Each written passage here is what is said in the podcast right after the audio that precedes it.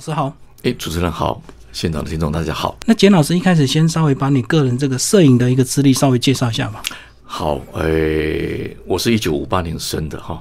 那么我在一九八二年我到日本大学所谓的写真科去就读，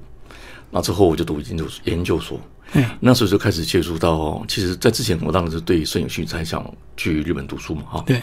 但那时候我有很大的感受，就是说日本人对他自己本身的摄影文化是非常的专注，所以当时的教授已经开始在所谓的，例如编所谓的写真大字田，嗯，还有为未来将来有东京都写真美术馆在所谓的创建投入很多的深的的那种心力，嗯，在那时候，在一九五八年的时候，台湾也开始在呼应这种。本土摄影文化的那种啊建构跟认同哈，所以有文建会有通过一个叫百年小组，有吴家宝老师他所组织计划的。那吴家老宝老师也是我日大写真科的学长，嗯嗯，所以那种冲击就算对我这蛮大的，就是说到底我们一个留学生或者我们对本身的摄影文化的那种爱好能够尽什么样的力量？对，那当然我还在读书当中嘛，所以我是写作，哎，我应该。能够啊奉献你的力量，所以啊在读书过程当中也接触很多这方有关摄影师或者西方摄影术事物的那种历史的艺术。嗯，啊这边我看了很多书，所以我觉得将来应该回来要贡献这一部分的事情。所以老师本身有这个摄影的专长，也有关于这个台湾摄影史的一个研究，就对了。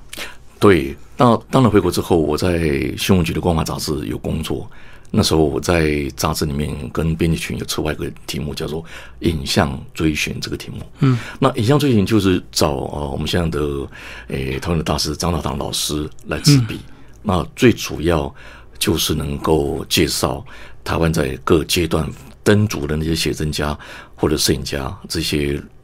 拍照的历史过程以及他们的艺术的那些轨迹，然后再连载。那大概写了三年多，那本就出了一本书，上下两册，卖的非常好。嗯嗯，哦，那是最早我在新闻局呃做的工作。那之后我就离开了，那我就编《大地地》杂志。编完《大地地》杂志，我觉得有一股热潮，我还是很想去做。就是刚才讲过，我在读书的时候，我很想对台湾摄影界有些贡献。嗯，所以一九八八年。我就创了台湾第四家的专业摄影伊朗，叫做厦门摄影伊朗。那时候就策划一个呃很大的题目，叫做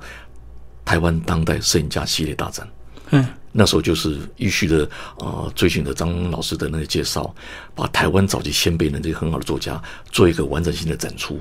哦，那个大展个邓南光啦、张才啦、林水这些比较著名的大家都在我那边做展览。那伊朗结束完之后，我就到那个。关渡的艺术学院，也就是现在的国立台湾艺术大学。对，然后就就跟随了林宝尧老师，在国立传统研究所里面，他也是承接我们建会的一个很大的计划，叫二十世纪美术史。嗯，那我就负责摄影这一块，就是说哈，二十世纪美术史说属于我们自己哦，台湾的本身的这个美术史。嗯，那么有有有绘画。还有其他领域的啊的部分，艺术形式。对，那我是负责摄影部分。那时候我记得我写这个计划的时候，我定了个题目叫做“寻找台湾摄影文化的历史坐标”。那这个计划在一九九二年我就已经写好了。基本上我大致上把它分期，就是说台湾整个阶段可以分成呃早期的那种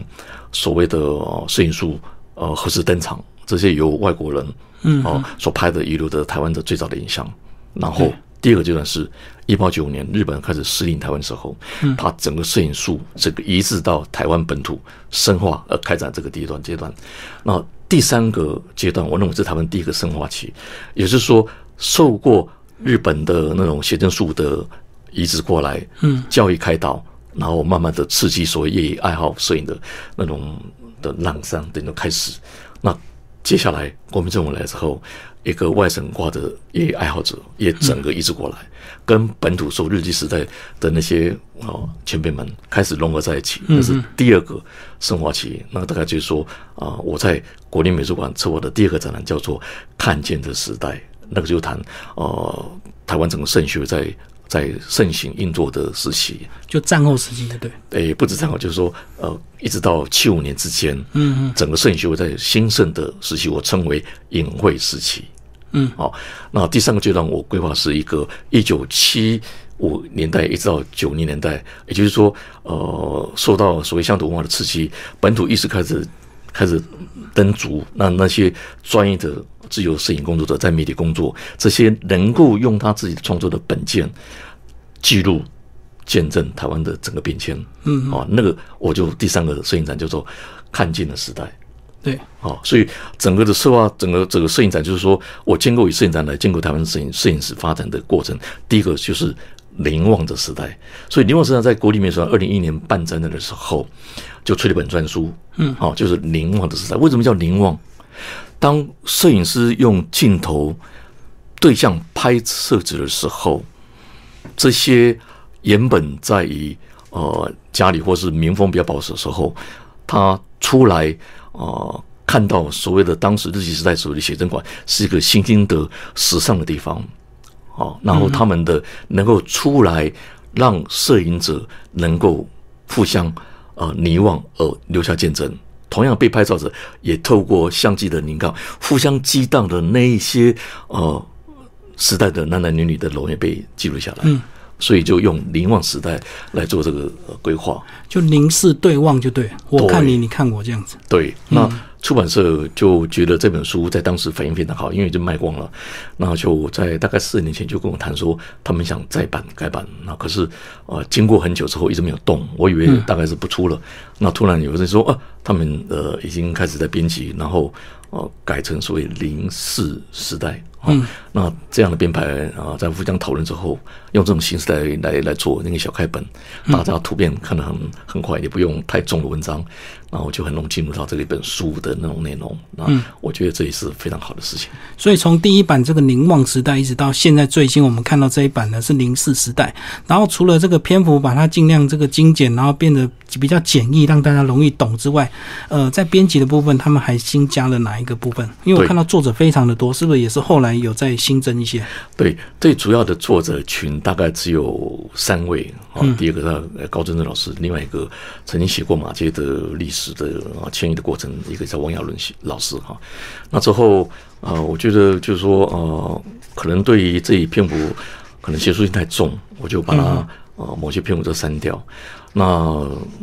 大部分还是维续到之前的编辑。哦，但是因为这几年来，我有在陆续在整理一些呃前辈的东西，又找到一些新的作品，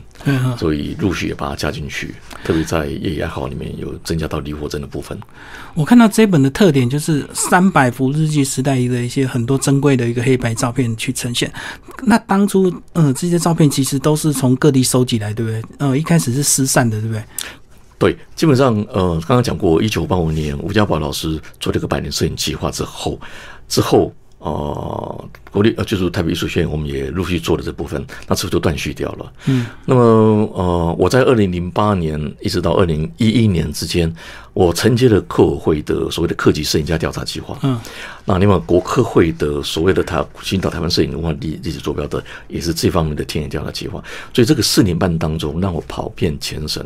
然后去收集了很多，嗯啊，这些日记是在之前哈这这段期间的一些照片，所以这四年的田野调查对我来是帮助非常非常大的，可以让了解说，事实上现在遗留在啊民间各界的老照片。还蛮多的，嗯，那这些都是台湾的一些本土的记忆哈。那我们如果不尽早去把它收录出来之后哈，市场可能就会消失不见了。可照片找到要怎么样确定确认它的内容，包括这个人物或者是年代，这是不是又是一个非常重大的一个工程？这个从我们材质的演变可以考证出来。嗯。啊，比如说我整个摄影史的发展当中，胶片时代是一八八零年代。开始，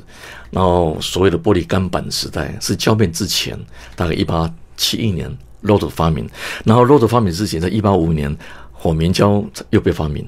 可是更早发明是一八三九年是法国所谓的摄影术方面是银版摄影术，所以这整个材质的演变，我们预期可以了解到，呃，这个大概哦登场的时间。可是台湾是一个被。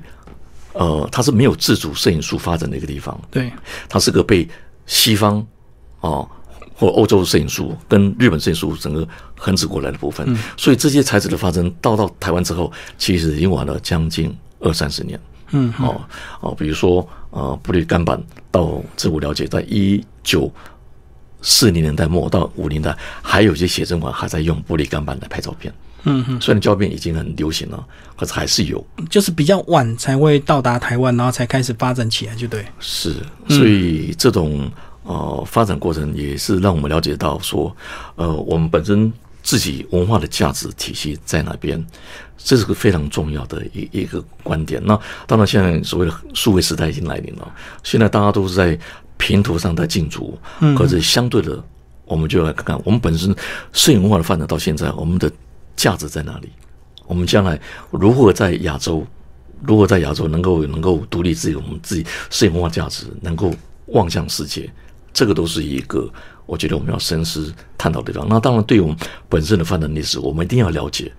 嗯嗯，到底怎么过来，怎么演变。那这个摄影艺术的脉络发展，就变成是呃很重要的一个课题。所以这本书其实章节非分得非常的清楚，包括呃，在一开始第一章就有讲到说，到底谁是第一批来到台湾的一个摄影家，是到现在还找不太出来，就对。我曾经在香港的一个二十一世纪的一个杂志写过台湾摄影史意识的荒芜，就是说，其实台湾呃，我们当然要找说哪一个外国摄影师是最早登陆而留下了影像，那这段历史我相信一直会最近应该会一直被推翻。比如说在五六年前，我们就认为 John Thompson 在一八七一年从啊打狗进来，他留下台湾最早的影像，可是现在这个部分就被推翻了。就还要更早，就对。对，现在我们透过所谓的英国最近出了本书，叫一个一个收藏家 Bennett，他曾经就释放多很多他的照片出来，其实就发现，在一八六零年代已经有很多所谓的湿版摄影师，嗯，受到某些的征召，比如说受到国家的征召或者出版社的征召，去拍亚洲各地。嗯，有的是为了列强考察，就对。对，考察地方，可能为了列强争夺殖民啊什么，嗯，争夺一些土地的一个参考，所以很多四四版摄影书就拿着那个装备，到处去各地方去拍照，留下很多照片。所以 Bernard 在出版这本书出来就就很震撼。那对岸就出了这本书，一个西方摄影术在东亚洲的影像，那就发现说，其实这里面有很多远东的照片出现，也包括台湾。嗯，这里面其中有发现一位叫圣爱德华，哦，高中老师也提到，书里有，嗯，这里面就他是因为受到那个法国归美国的一个叫李先德，当时美国驻清朝的领事，嗯，他要求他去拍亚洲各国，那留有台湾几张照片。那么我们国家成立摄影中心的时候，在三四年前也购买了另外一个厂家，他提供到十几张的圣爱德华。拍台湾的影像，那是蛋白相纸。这一个十二张照片，大概都是一八六五年到一八六九年所拍的，所以就翻转台湾最早摄影术是有将他们身所留下的照片。嗯，所以我相信这段历史还会被翻转，是还还可能更早，就对，还更早。嗯，可是，在书里好像比较少提到说这个，呃，当摄影一开始进来台湾的时候，一些原住民对他的态度，因为我们以前看很多电影都看到清朝人。或者是一开始对摄影很恐惧，对不对？会会摄你的魂魄这样子。对，哎，那原住民一开始对这个摄影技术的一个态度是什么？对，基本上他一一一定是非常鲜明的，因为当然没有见过这种机具嘛。对，对不对？那种摄影机具到底是什么？所以他们当然经过呃这种接触之后，就会改变事实嘛。嗯，那我想呃马杰也拍了很多对那些照片嘛，嗯，对不对？所以这些东西都又又被启迪嘛。呃，其实不要说原住民，就像，诶，日本统治赛，我们所谓的本岛人，哦，就是本岛，我们就就是就当时的台湾人，对，一样都被启迪嘛。所以，当摄影术这个这个呃所谓的近代的文明的那种呃科技产品被台湾人民被启迪的时候，他会打开你的视野。嗯嗯，对，对不对？不止打开你视野，你也可以从中里面进入到这所谓的摄影术的艺术的谈奥，而启迪每个人在创作上的一个路途。这个就是章节里面有提到所谓业余摄影爱好的开始。对对，就很多台湾人就跟对对，所以这个不能说呃你是被日治时代所启迪的上文艺术或上文，而是每个人在创作上本质上被祈祷之后，他开始聆听自己的声音，然后去走入自己的创造生活，这是一个很重要的一点。嗯嗯，所以这本书还花蛮多篇幅去介绍这个日治时期台湾的摄影的发展，也介绍了很多那时候台湾有名的一个写真馆。所以那时候的写真馆都是以人像为主嘛，就是已经把摄影当艺术了。对，基本上写真馆它是一个专业的一个呃一个艺术一个生意嘛，所以营业写真馆它基本上它就是所谓的专业的部分。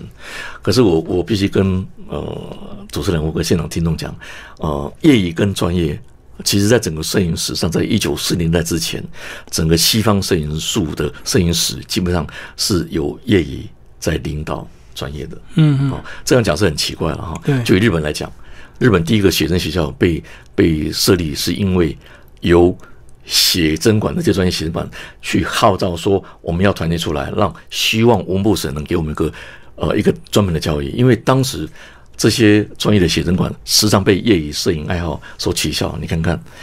完全对技术不好嘛，因为走到时代尖端，我们有很多摄影术的那种呃那种研究跟跟开发，你们都没有你都没有都没有开发出来，你们只坐在所谓的专业的营业的所谓的经营上都没有进步，所以这是非常有趣的事情。嗯，特别在西方摄影师在一九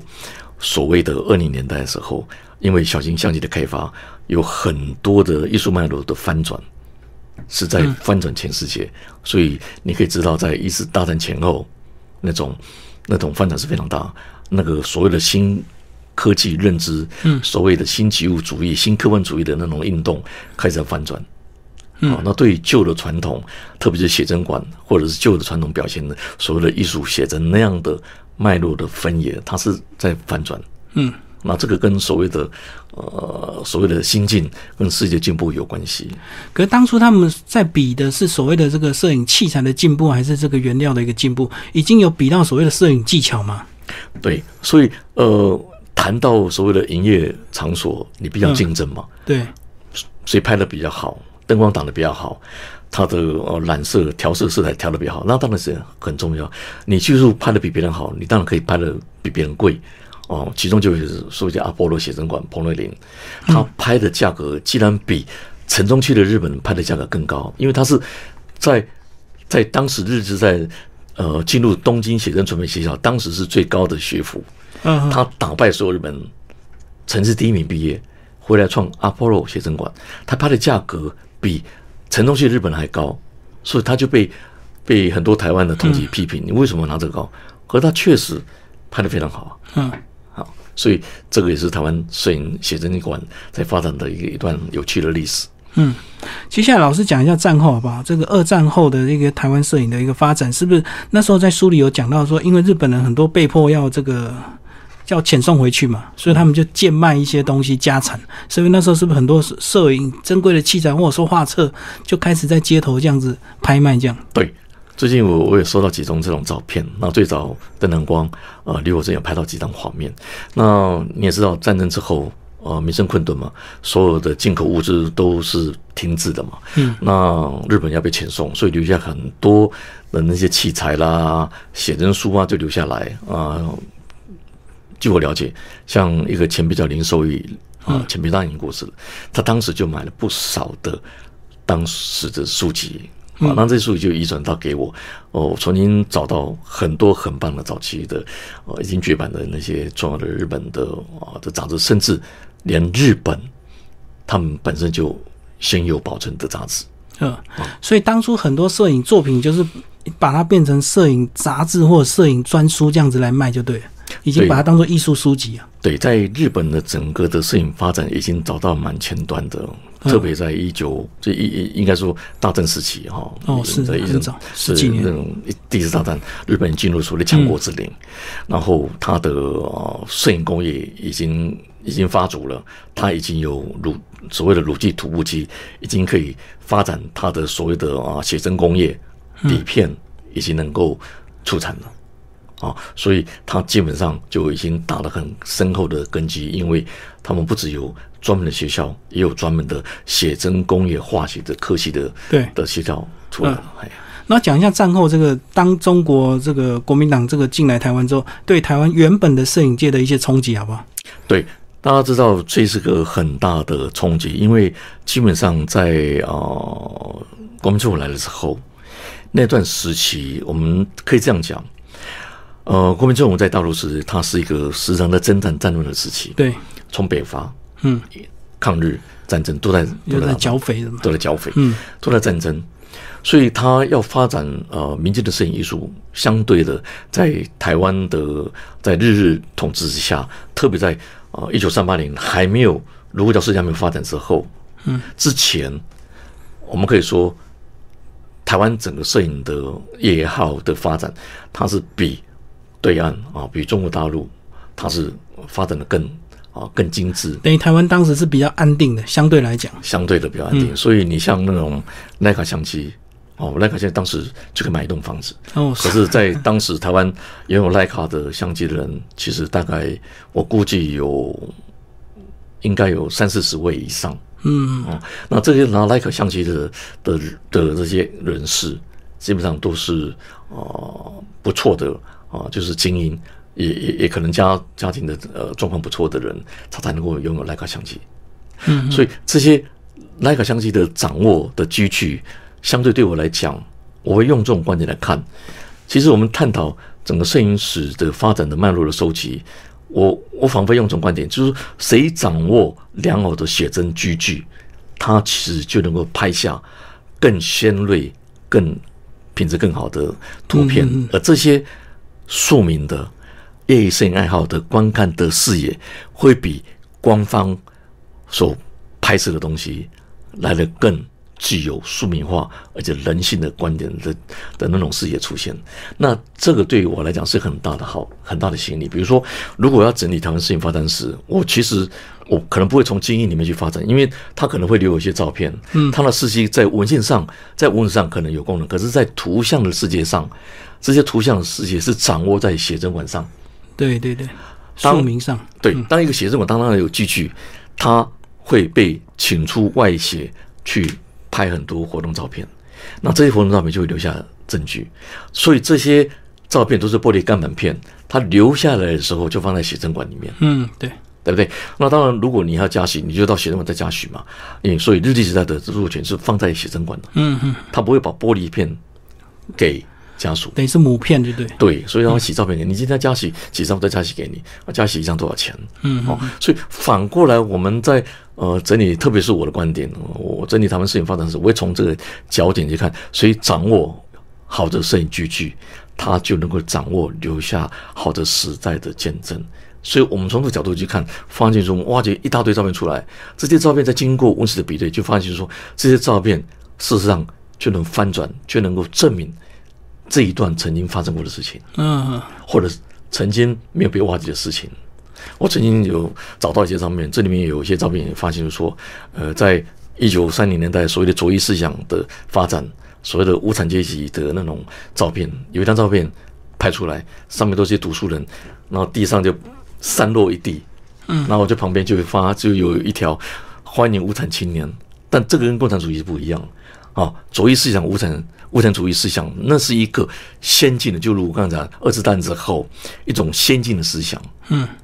啊，那是无政主义。那当然，这无政主义是有一半是抗议日本日本政府的汉字，对不对？嗯，那是一种民族自己的觉醒。那照片就就后面有一张是蒋渭水站在后面。嗯哼。哦，所以这些照片在如果没有登录之前，人家看不到这些照片。是啊。可是，一张照片突像出来，就非常鲜明，能够让你去震撼，说，诶，照片的力量是这么大。嗯嗯。哦，散落在读书人、年轻人散落在团体上，我就把书丢在前面，然后摄影师在在掌握大家团体合照，就在那个时间上就拍下这一张画面。嗯，那旁边就有无产青年，欢迎无产青年，然后这些东西出来。这张照你不用说什么，就大概能描述说，在一九三八年卢角事件没有发明之前发生之前，日本对本岛人的安置并不会那么强。嗯，也就是说，他启迪呃台湾本岛人的那种呃时尚文化的那种啊那种想法是是并没有特别限制你。嗯，等于名字已经开了，而且那时候一九三八年可能相对政局也比较稳定，不像一开始这个要高压统治，要要对，经过李藩之后，对对对。已经算是，尤其在大正时期，已经非常安定了嘛，哈。嗯，对，所以刚刚讲到很多庶民，他可能相对投资设备也更敢花钱，所以他拍照的一些机具一定会比官方更犀利，就对了。应该可以这样讲，就是说，当他拥有摄影机具的时候，那他可以自由去发挥，特别透过所谓的写真艺术的发展，对，他可以自觉去发展他的本身的所谓的拍照的意图。我时常跟学生讲，摄影机摄影者拿着相机之后，引申以写真机具的后面这个观看的眼睛的那种想法，它是自由，你没办法去控制它的。对，哦，嗯最后老师讲一下这本书对我们现代呃，不管是摄影界或现代一般人的一些价值，好不好？我觉得这一本书，呃，它应该是整个去呃，可以让很多人了解说，在台湾整个摄影发展的一个过程当中，历史在这阶段的一段呃摄影的发展历史，特别在写这本营业的时候，它呃启迪了很多人，他、呃、能够被留影留下来。嗯，好、那这些呃时代容颜的刻画，也随着那种写真机具的精进，拍照手法的精进，能够留下很多那个时代人的容颜。嗯，哦，这个是非常重要的部分，因为你要知道，呃，当你的祖父辈是有一张鲜美的照片留下来的时候，其实很多的想象就透过照片会传达很多的感情。对，一张照片可能胜过很多文字描述。对，那摄影的技技巧的开发事实上非常多，比如说，呃，写真馆里面会有拍所谓的呃一人两影或者一人三影，或者些呃呃女生装扮男生的样子是，啊，或者是男生装扮女生的样子，或者是些彩绘的那些彩色摄摄影发展还没有发展出来的那种手工呃手工彩绘的那种在上色就对在上色那个都是那段时期所发展的一个过程，一种啊、时代脉络。老师特别帮我们介绍书封选的这张照片，好吧？为什么会选用这一张？有没有特别的故事？呃，这一张会选用这一张照片，是因为第一个，呃，我们知道台湾呃第一个登登记有案的是呃二五写真馆，它是一九零一年第一间就对，对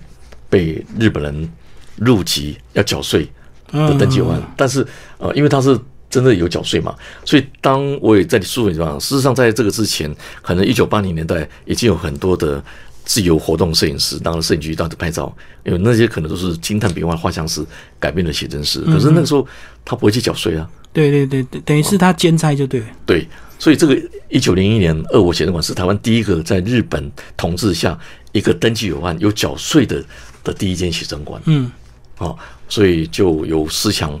拍下这一张呃封面人物，你可以看到有写啊，来给大家看一下，对，非常漂亮，应该是婚纱照，对不对？也是当时的结婚照，所以用、呃西式的礼服，那这种套头的礼服跟手持鲜花跟穿呃燕尾服，这个装扮是一个非常的进步的啊，非常的，而且那时候西装也是刚进来台湾，很新潮的一个衣服。就是叶龙忠也问一下跟他妻子事情四千天的一个合照，嗯啊，这些照片已经由四千年的后后代家属全部捐给清大图书馆哦，典藏起来，所以全部典藏，所以大家可以上去清大图书馆可以去看很多这类照片。那其实这个呃已经是非常呃精英而且非常时尚的一种婚纱的拍照的手法。啊因为当时还没有呃所谓的灯光，所以是有那个自然光。哦，是一种自然光源，对窗户打窗户自来的，或者是天井所拍摄的一张画面。嗯，那后面还有布景、花瓶，因为这张已经这个这边已经有毁损嘛，哦，所以我们就没有去修改它。那时候有做一些修片嘛，因为感觉怎么会五官这么立体，然后这么这么轮廓这么深邃啊？写真馆，呃，除了摄影师之外，修片师傅算是这里面的灵魂之一。哦，那修片是怎么修？一般玻璃片拍完之后，我们乳剂面它会涂上一颗尼斯油，涂上去之后它透明的，然后它可以用尖笔刀戳啊、或怎么样，可以去加以点修，所以它可以把不好的呃皮肤可以修得更工整，或者不好的毛边可以修得比较工整。那那因为玻璃片是经过阴阳洗成照片嘛，所以这修片的功夫在阴阳上是会呈现比较好的效果。嗯嗯，所以修片师傅变得很重要。哦，所以它后还是需要后置，就对。对，就像我们现在 Photoshop 一样是要后置的，所以修片师傅变成说，呃呃，我刚刚讲说写真馆的另外一个灵魂。那另外洗相片的师傅也是很重要。所以为什么写真馆要到写真馆是当学徒啊？你要呃三年四个月才能出才能出塞，对啊，你可能前两年都在洗地、煮饭、照顾小孩，嗯嗯，做杂事，做杂事。那啊，觉得诶还蛮乖的，好啊，那我就教你洗暗房，洗完之后再慢慢教你修片，然后等到你要掌握 camera 的时候，那就成师傅了。嗯，所以那时候写真馆流行所谓的打师傅怕赛傅，就是一种打擂台的意思。所以你这个这个师傅在这个写真馆做生意做不很很不错，好，我就请这个师傅到我那个地方，嗯，我开间，然后由你来主持挖角，就对，挖角，那你互相可以抽成。哦，所以这个这变成一个，如果老师傅拍的很好，他就会时常被挖角出去。那我我简单的告诉你说，林淑仪他曾经在一篇文章写到，他在过年期间拍的那些呃家族的团体照，他一个月就可以过三年，就是说一个月的收入的收入可以抵三，他可以可以抵三年的生活费。嗯，也就是说，他拍照下来一年，他可能就可以这一个月当中，他可能就可以拍到。两三千块的日币，嗯，而当时的房子一栋日币差不多九百块到一千块而已。哇，所以当初会会拍照的这些也是要有一定的经济能力才会想要留留影，对不对？对，所以呃，写真馆写真师在日治时代是一个让人称羡很时尚、很高雅的工作。嗯，跟战后之后跟现在是完全不能相比的。不过当初虽然付的代价很高，可是如果留下这些照片，我们再来看当初你的阿公阿妈有这样的一个照片，还是会觉得很温暖、很珍贵哦。是，那是个非常优雅的时代。对对对，最后老师这本书，呃，推荐给哪一些读者来阅读？除了这个摄影爱好者，有没有对我们现代人有哪一些启示？你想特别推荐给他们的？我我也非常谢谢那个。中研院的历史研究所所长林学习写的那那个推荐序，基本上我认为这本也是一个呃工具书一样哦，嗯，它基本上哦任何人其实都很容易可以来了解，对，哦，它基本上对台湾摄影发展，特别在日记时代的写真馆那个脉络，我觉得这本书其实人人都可以一本书在身上，它就是一本类似工具书一样，嗯啊，你看看早期的阿公阿妈。这些先辈人对。是如何在那个时代留下那个有非常有时代况味的那种的的照片？是。啊，那些皎洁的容颜，嗯嗯嗯，哦，那些不造不造作、很清纯的那种啊那种啊照片，让我们觉得呃是一个非常的美好的时代。今天非常谢谢我们作者简永斌老师为大家介绍这本新书哦，《凝视时代日治时期台湾的写真馆》，然后是由左岸文化出版。好，谢谢老师，谢谢谢谢。